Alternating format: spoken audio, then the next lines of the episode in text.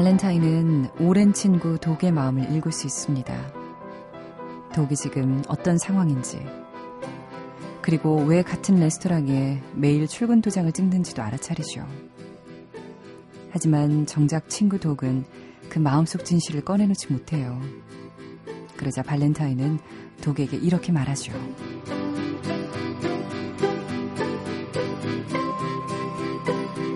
진실을 말하면 자유로워져.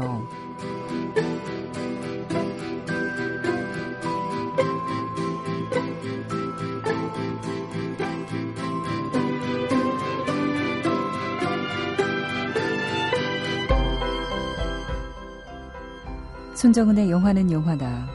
안녕하세요. 손정은입니다. 진실을 말하면 자유로워지는데 현실에서 진실은 그리 쉽게 모습을 드러내지 않습니다.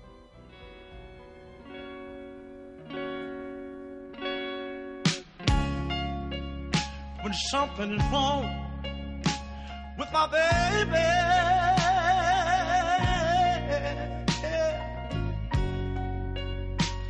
something wrong with me.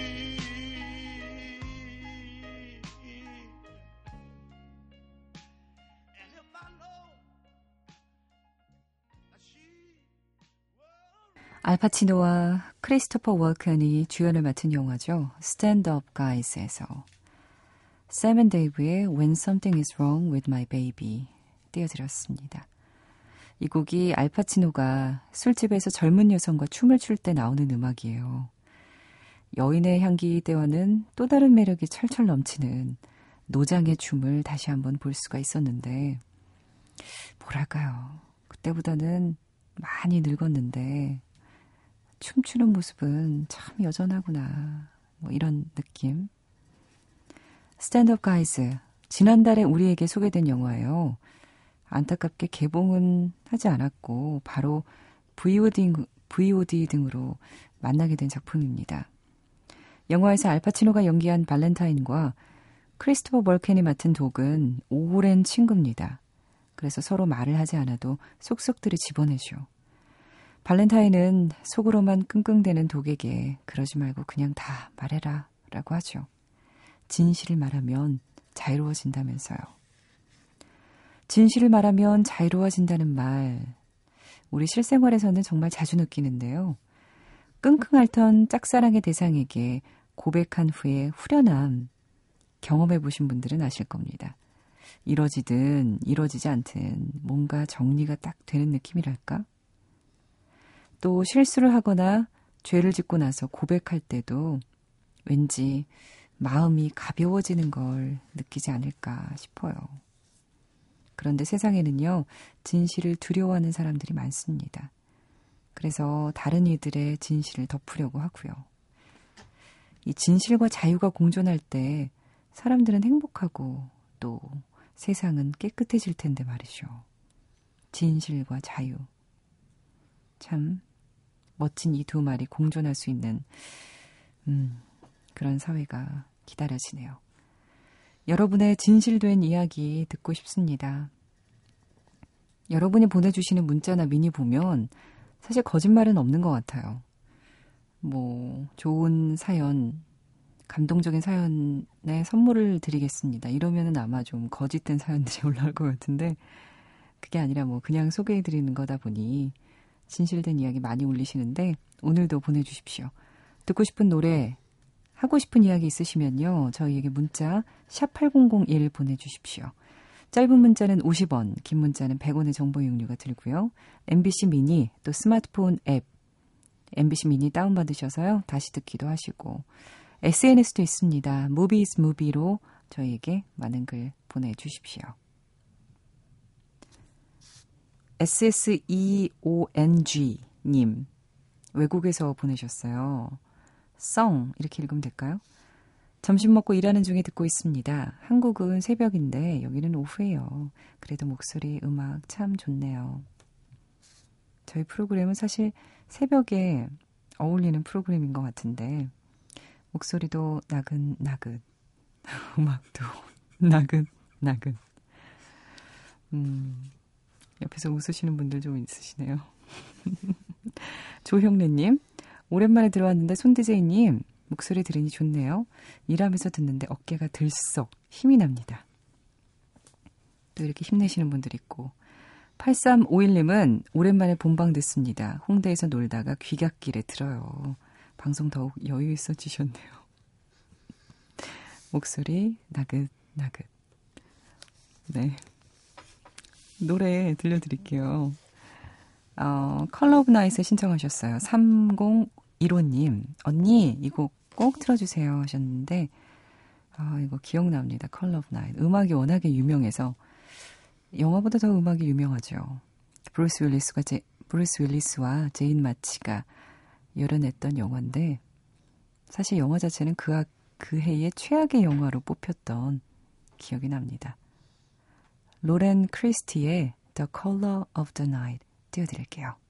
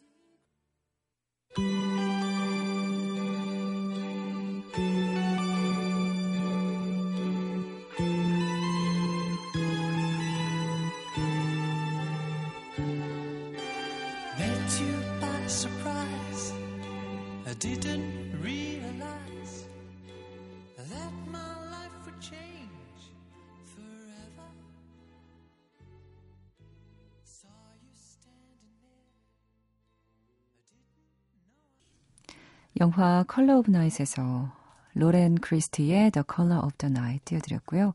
방금 전에 들으신 곡이 영화 La Boum에서 리처드 샌더슨의 Reality였습니다.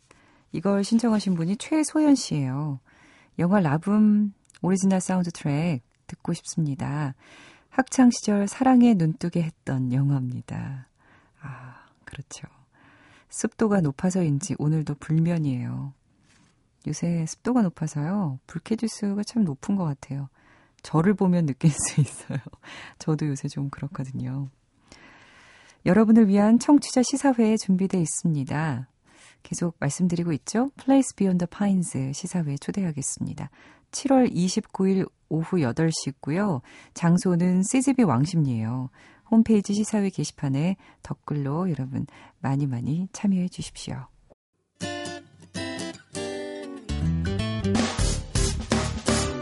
기쁠 때면 내게 행복을 주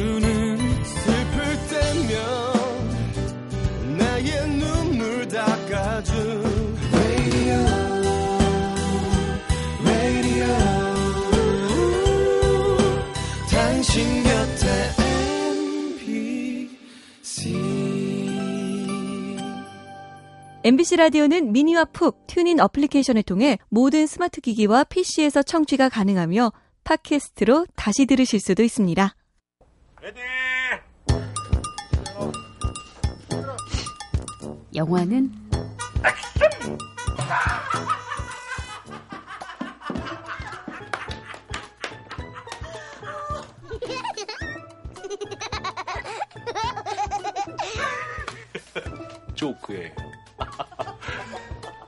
미안하다. 이런 놈아 미치겠다.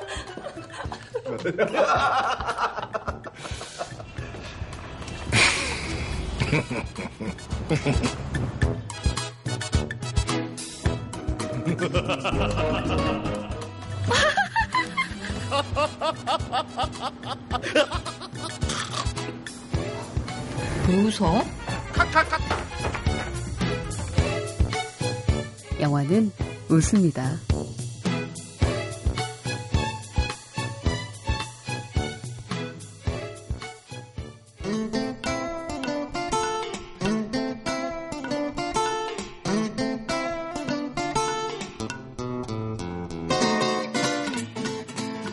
그들 각자의 영화관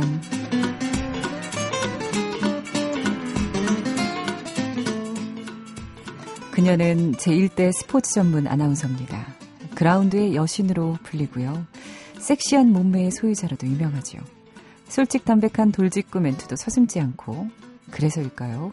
여전사의 이미지도 있어요. 봄부터 가을까지 108담의 그 작은 공에 집중하고 그 공이 만들어내는 다양한 드라마를 팬들에게 선사하기도 하죠. 궁금하시죠? 오늘 그들 각자의 영화관 극장주로 모신 분은요. MBC 스포츠 김미나 아나운서입니다. 안녕하세요. 안녕하세요. 네, 반갑습니다. 우리 스포츠 전문 아나운서. 네, 너무 소개를 거창하게 해주셔가지고. 네, 네. 좀 얼굴 빨개지셨 손발이 오그라져서. 네, 반갑습니다. 네, 오랜만에 그 손정은 DJ를 만나기 위해서 네. 너무 기분 좋게 이 자리에 오게 됐거든요. 예. 네, 가끔 만나게 돼도 제가 집에 가서 잠이 안 올 때 라디오를 틀면 이제 언니가 진행하는 네. 라디오가 나오는데 가끔 이제 듣고 있으면 너무나 차분하게 말씀을 하셔서 음, 힘들었죠. 네. 사실 말투가 아닌데. 예. 김민아 아나운서하고 저하고는 사실 뭐 알게 된 지는 5년 넘었고, 네. 뭐 워낙에 뭐 왔다 갔다 하면서 반갑게 있어하는 그런 사이인데, 지난번에 그렇지 않아도 김민아 아나운서가 제가 영화는 영화다 맡은 지 얼마 안 됐을 때, 어, 지난번에 들었어요 하면서, 어, 너무 차분하게, 점점점 이렇게 말하길래 무슨 뜻인지 바로 알아듣고, 어, 그랬니? 하고 그냥 바로 헤어졌던 그런 기억이 있습니다.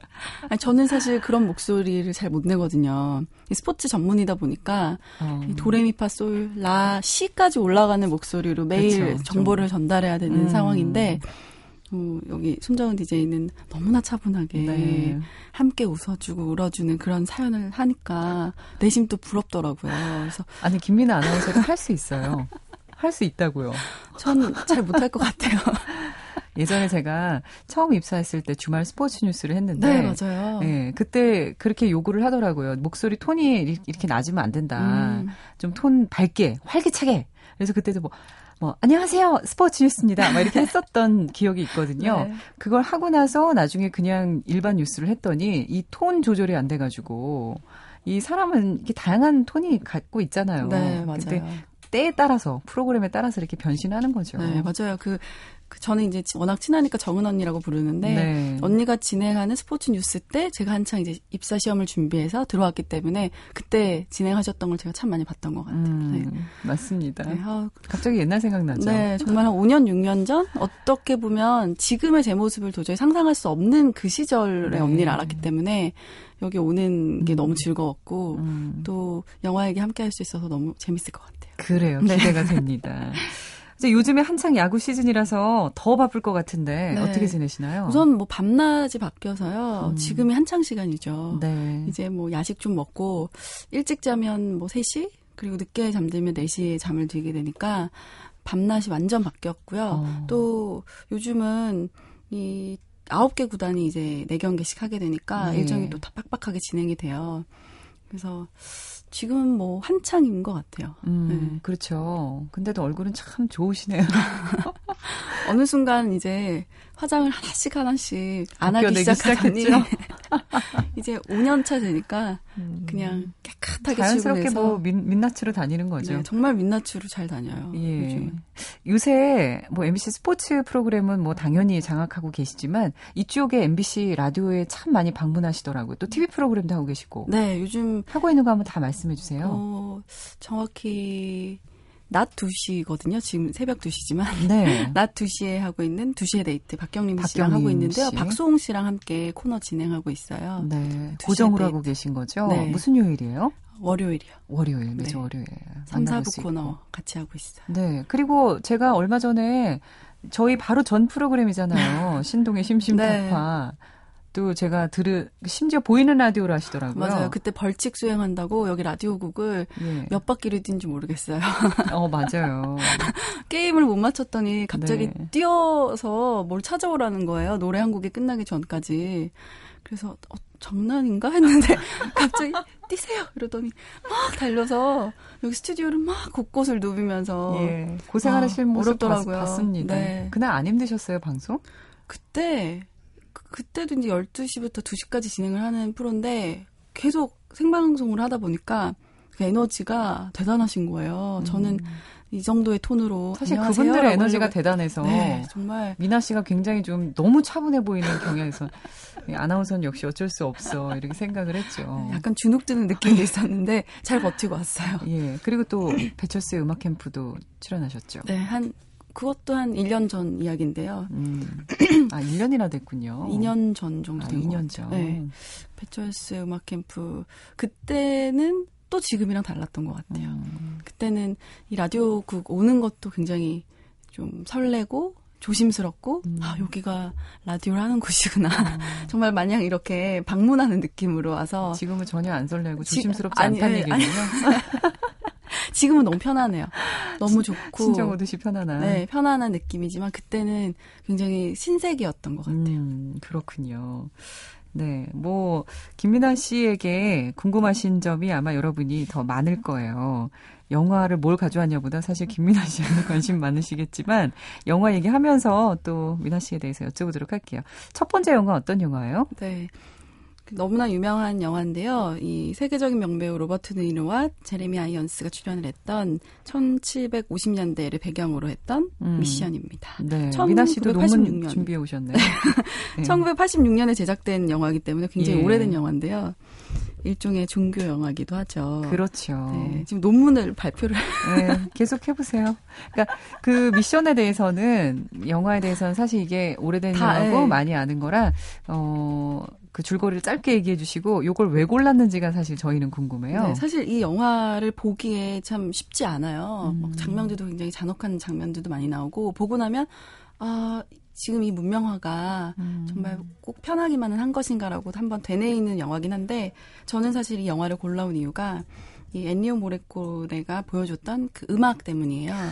제가 뭐 스케이트 선수로 활동을 했다는 사실은 예. 요즘에 들어서 이제 대놓고 얘기를 하고 다니거든요. 어. 한 6년 정도 비밀에 붙이다가 예. 이제는 한번 봉인을 풀고 음. 얘기를 하고 다녀요. 네. 뭐 예전에 김연아 선수랑 같이 운동도 했다. 네. 연아는 저렇게 될 줄 알았다. 이렇게 뻔뻔하게 네. 아, 얘기를 하고 진짜 다니거든요. 김민아 아나운서가 아나운서 되기 전에 네. 스케이팅 선수였잖아요. 네, 피겨스케이트 선수로 한 9년 정도. 네. 네 10년 몇살 때부터 몇 살까지 하신 거죠? 그러면? 7살 정도 시작을 해서 17살 때까지 네. 탔어요. 근데 이 피겨라는 종목 자체가 한 13살 정도에 트리플이 뛰지 못하면 음. 그다 더 이상의 더 이상의 기술을 연마할 수 없는 스포츠이기 때문에 14살 때부터 이제 사춘기가 오기 시작을 했어요. 그래서 14살 때부터 방황을 하다가 음. 16살, 17살 때 이제 관두게 됐죠. 그렇군요. 네. 그럼 13살에 그 트리플 점프를 못 하신 거네요? 네, 그때는 이제 모든 선수들이 지금처럼 쉽게 트리플 점프를 뛰지 못했었어요. 그렇죠. 그 당시에는. 네. 그래서 트리플 점프도 여섯 가지가 있는데 한두 가지만 뛰어도 굉장히 유능한 선수였는데 네. 한 두 바퀴 반 조금 더더 도는 아. 그래서 자꾸 그 세 바퀴 점프가 안 되는 거예요. 아, 그러면서 몸에도 자꾸 이상이 오고 부상이 오고 또 심리적으로도 압박을 받고 하면서 좀 일찍 사춘기를 겪었던 것 같아요. 아 근데 근데 얘기만 잠깐 들어도 그 당시에 진짜 힘들었을 것 같아요. 미나 네. 씨한테는 그 뭐 운동을 네. 아침 7시 9시를 타고 학교를 갔다가 음. 학교 생활을 다 하고 다시 5시에 와서 한 10시까지 타기도 하고요. 대관 시간이 없으면 이 롯데월드 같은 데는 11시부터 1시를 타요. 네. 새벽에. 아직도 스케이트 선수들이 그렇게 많이 타고 있거든요. 그러니까 그 11시, 1시가 되면 뭐가 남냐면 그 퍼레이드 하는 친구들이 그때 연습을 시작을 해요. 아. 그러면 그 롯데월드도 그 이제 어드벤처 거기도 이제 모두가 불이 꺼지고 아무도 음. 환호하지 않는 그 속에서 군악대들이 막 이제 연습을 하고 퍼레이드 연습을 하고 스케이트 선수들도 그제서야 이제 음악을 켜놓고 막 연습을 하기 시작을 하는 거예요. 근데 13살, 14살 그 시기에 조금만 이제 집중을 하지 않으면 넘어지고 힘들고 체력적인 부분에서도 많이 힘든 상황인데도 되게 일찍 철이 들 수밖에 없는 상황이었던 것 같아요. 네. 아휴, 그런 힘든 일을 또 그 당시 겪다니. 그래서 이 엔니오 모리코네의 음악을 들으면서 스케이팅 연습을 많이 했었다는 거죠. 네. 아, 그래서 이 영화가 더 특별합니다. 민아 씨에게. 영화 미션에서 Gabriel's Oboe 띄워드릴게요.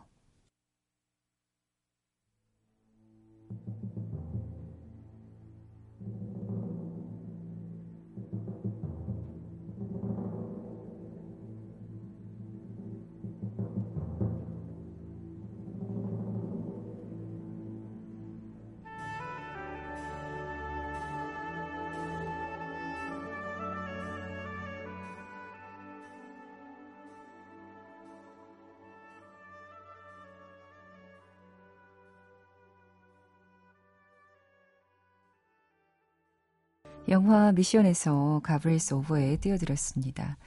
자, 이 음악에 맞춰서 이 아이스 스케이트장에서 스케이트를 타고 있는 미나 씨의 모습이 상상이 되네요. 그 네. 시절. 많은 사람들이 상상하고 싶어 하는데 예. 실제로 보게 되면 많이들 실망하세요. 왜냐하면 그 김연아 선수의 등장 이후로 예. 수준이 굉장히 높아져 있는데 음. 옛날 영상을 살짝 공개를 하기도 했었고 네. 입사해서 크리스마스 특집으로 스케이트를 타기도 했어요. 음. 다들 실망하시더라고요.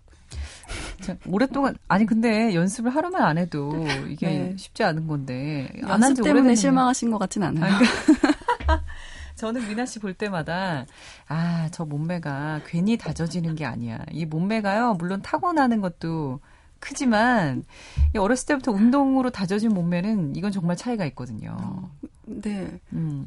손정은 언니도 한 몸매 하시잖아요. 근데 저는 뭐 그렇게 어렸을 때부터 전문적으로 운동을 하지 않았기 때문에 미나 씨는 요, 아까 야식 얘기도 하셨는데 야식이 사실 다이어트의 적이잖아요. 몸매 관리 어떻게 하세요?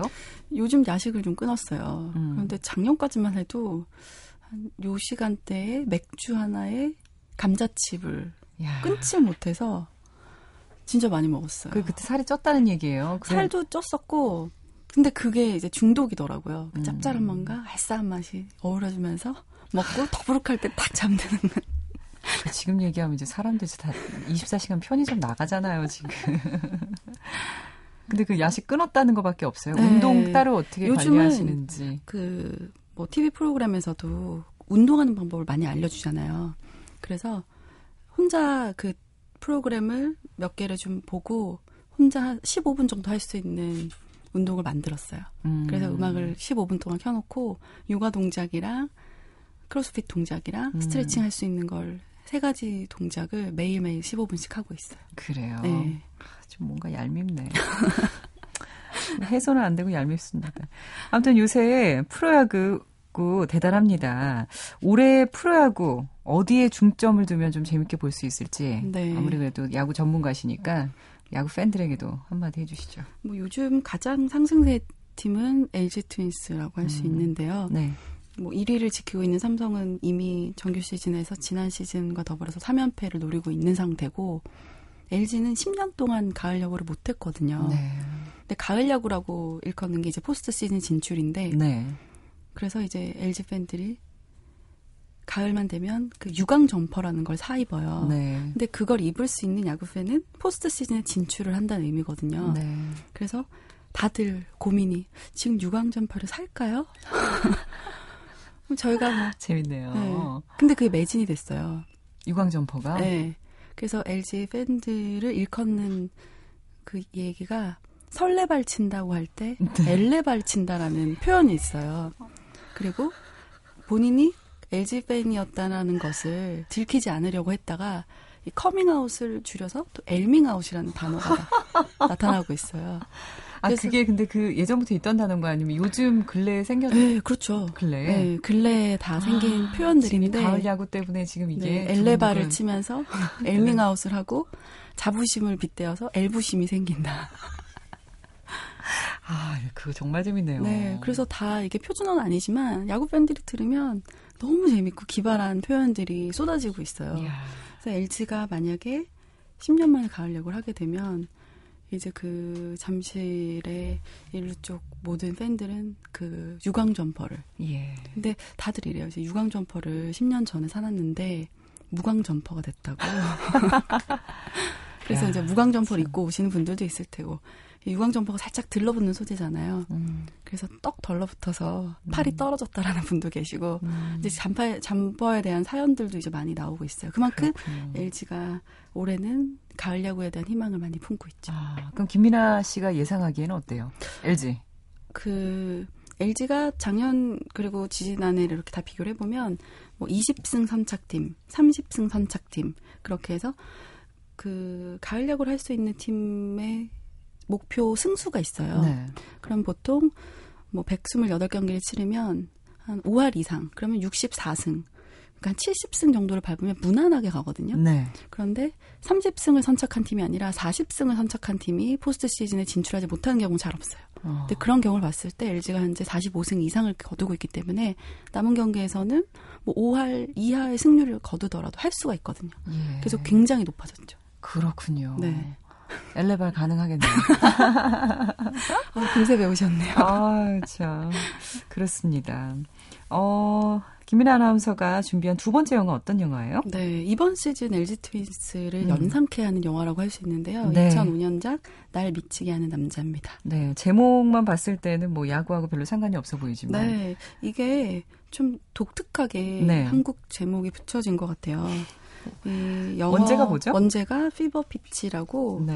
사실 이건 닉 혼비의 자전적 소설 피버 피치를 원작으로 네. 했는데요. 사실 닉 혼비는 영국의 아스날의 광팬으로 23년 동안 삶을 소설로 정리했어요. 그러니까 닉 혼비는 이 아스날에 대한 어떤 열정적인 예. 이야기를 썼는데 영화는 오히려 미국에 있는 이 레드삭스에 관한 영화를 그린 거예요. 예. 그래서 사실 한국에서 만들어지는 스포츠 영화는 굉장히 추억팔이를 많이 해요. 네. 추억에 호소하고 본인이 생각했던 스타를 다시 그리게끔 하고 음. 그리고 그 도전하는 스포츠 정신을 굉장히 왜곡되게 보여주기도 하는데 어, 미국 영화나 이런 영국의 아스널 광팬이었던 사람들이 써내려가는 스포츠에 대한 애착은 굉장히 사실적이고 오히려 공감대를 많이 형성할 수 있는 것 같아요. 음. 근데 이 영화가 네. 정말 재밌는 것이 이 아무렇지 않게 이 영화로 빠져들게 하는 매력이 있어요. 예. 드루 버리 모어가 여자 주인공이고 지미 예. 펠론이 남자 주인공인데 두 사람은 뭐 평소의 삶을 살아가다가 이제 만나게 돼요. 가을쯤 만나요. 예. 지미 펠로는 고등학교 교사고 예. 드루 베리모어는 굉장히 유명한 컨설턴트예요. 음. 일밖에 모르는 여자예요. 그런데 지미 팰런을 만났더니 너무 잘해주는 거예요. 그래서 가을에 계속 만나고 겨울에 프로포즈를 받고 사귀게 돼요. 음. 이제 봄이 다가오면서 이 남자가 점점 본색을 드러내기 시작을 하는데요. 네. 야구를 좋아하냐라는 말을 하기 시작을 하더니 레드삭스 홈 경기는 모두 갔던 광팬이었던 거예요. 네. 이제 여자가 함께 야구장을 처음 갔어요. 예. 사랑하니까. 예. 생전 야구를 본 적도 없는 이 여자가 야구장을 갔는데 이 남자가 알고 봤더니 35년 동안 외삼촌이 그 평생 관람권을 가지고 있던 사람이라서 그 자리를 대물림했던 아. 핏속까지 레드삭스 팬이었던 거예요.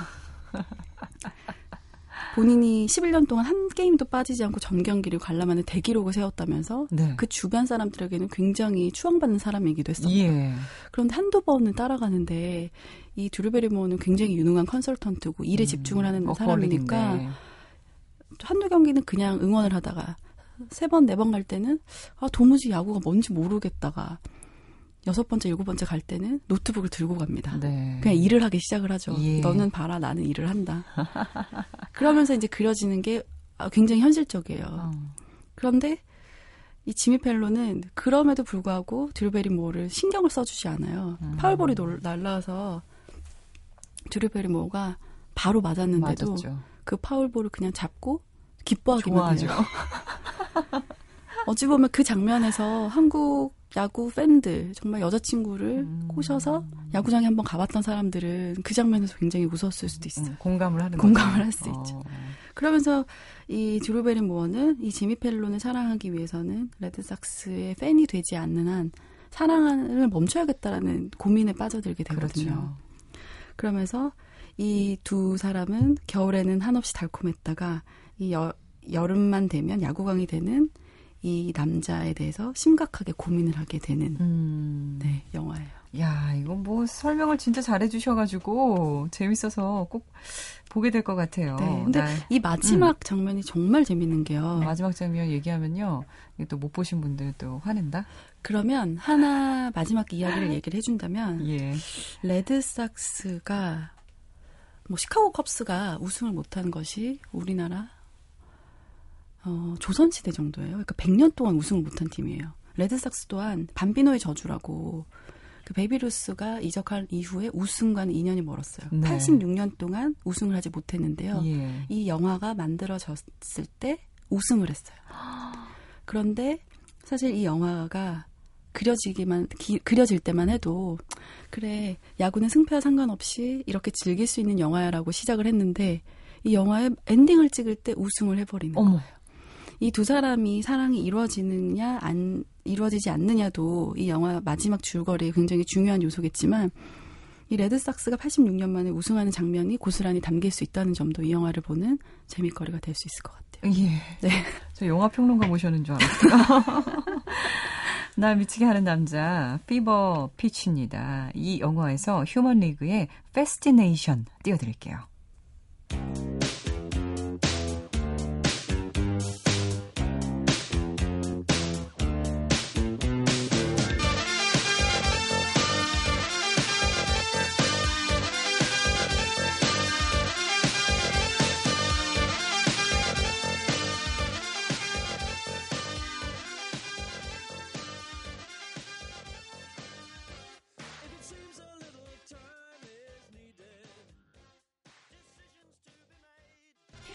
음악도 참 신나네요. 휴먼 레그의 패스네이션. 네.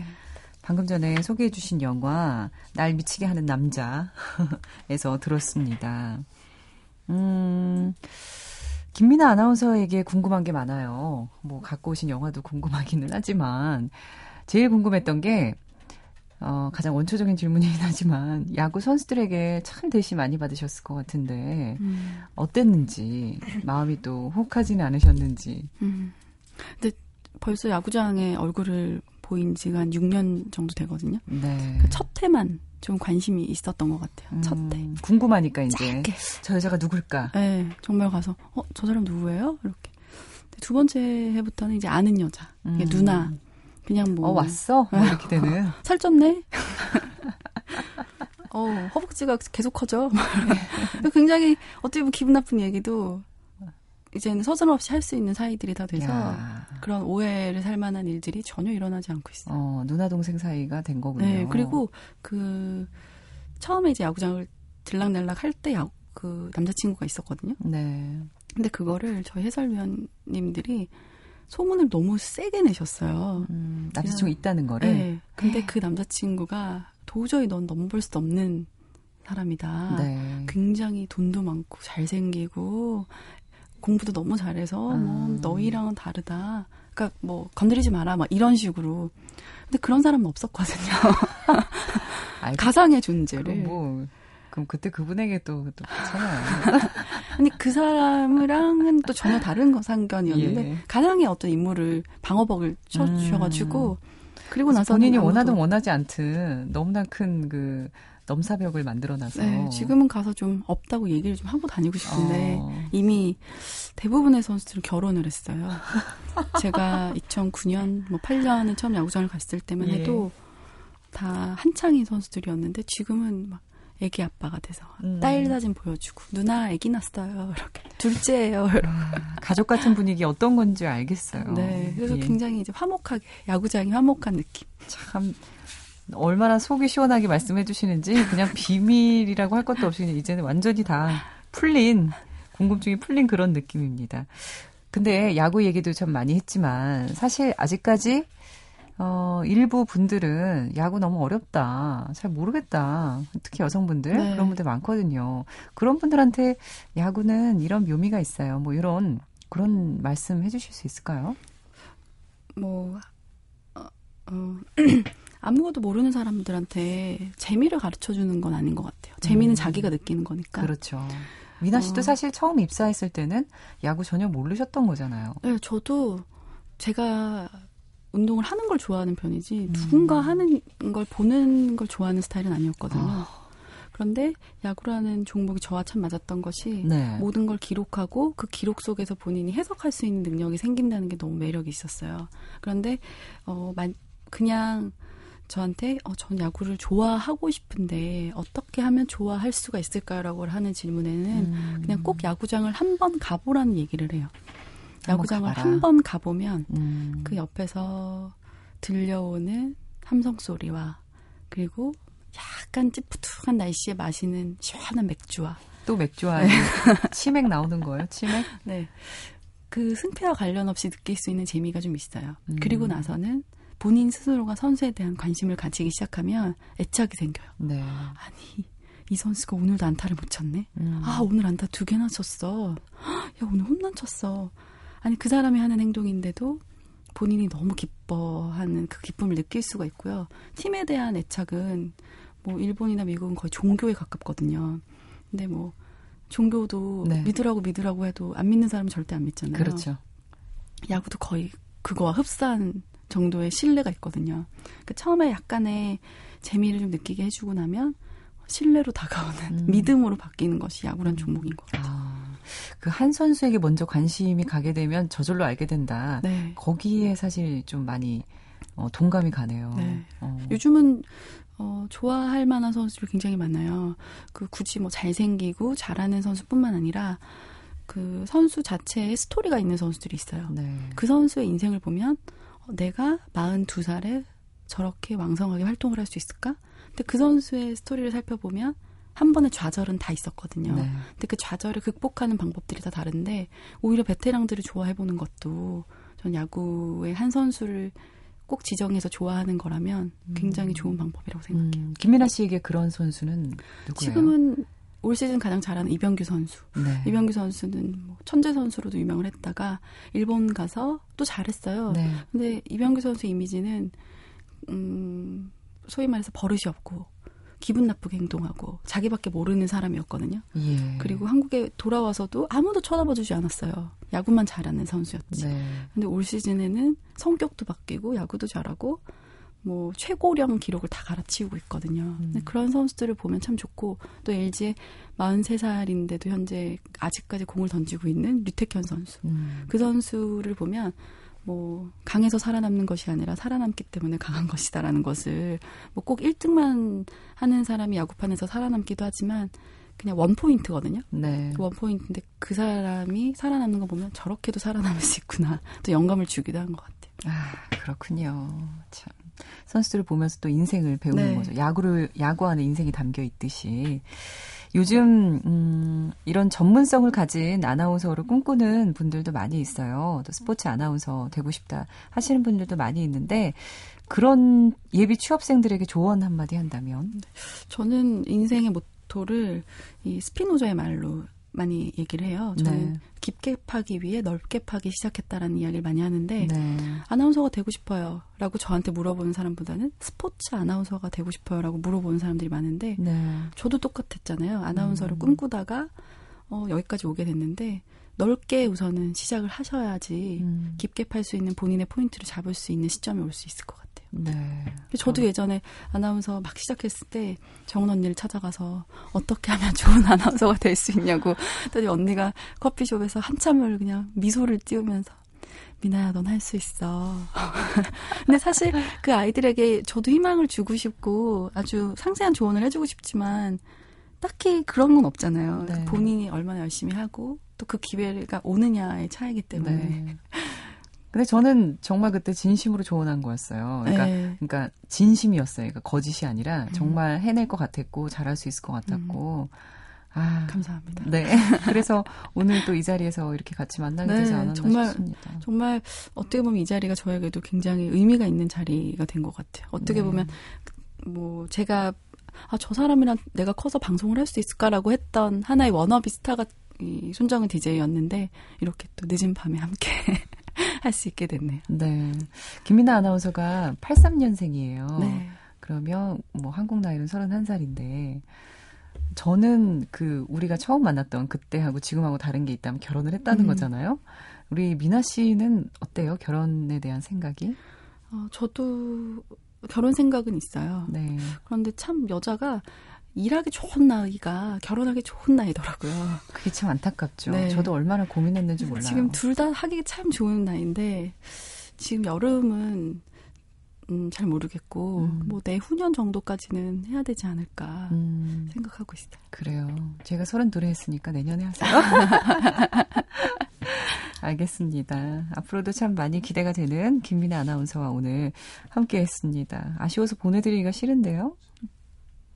어, 그렇죠. 저 마무리하려고 그랬어요, 지금. 세 번째 영화 네. 좀 얘기해 주세요. 네, 세 번째 영화는 모두가 알고 있는 국가대표를 가지고 왔는데요. 네. 제가 요즘에 이제 피겨 국제심판을 준비하고 있어요. 네. 그 2018 평창 동계올림픽이 선정이 됐고 네. 또 그때에 제가 이제 활동을 할 수는 없겠지만 그 이후에 올림픽 이후에 한국이 참 많이 변하잖아요. 네. 동계올림픽을 개최한다는 것도 전 제 인생에서 되게 의미 있게 생각을 들어요. 아, 우리나라가 올림픽에 출전하는 선수가 있을까? 올림픽을 개최할 수 있을까? 상상도 못했던 일들이 제가 한창인 20대, 30대 계속 그런 일들이 제 눈앞에서 펼쳐진다는 게 저는 이 국가대표라는 영화가 나왔을 때 가장 먼저 가서 봤었고 음. 이때 당시도 96년 그 무주 동계 올림픽을 유치했을 당시의 스토리를 얘기를 해서 어 좌절이 되지만 지금 현 시점에서 크게 달라진 점이 없다라는 마지막 엔딩 크레딧을 올리거든요. 네. 그런데 이 영화 이후에 또 달라졌잖아요. 그런 의미에서 국가대표를 가지고 왔습니다. 아, 그렇군요. 네. 어, 영화 국가대표에서 러브홀릭스의 Butterfly 들으면서 김민아 아나운서와도 인사를 나누도록 하겠습니다. 오늘 정말 즐거웠습니다. 네, 너무 즐거웠습니다. 네, 앞으로도 화이팅. 네, 언니도 화이팅.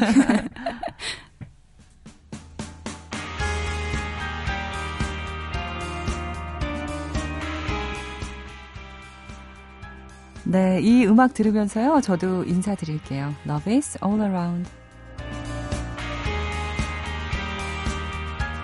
어리석은 세상은 너를 몰라 누에 속에 감춰진 너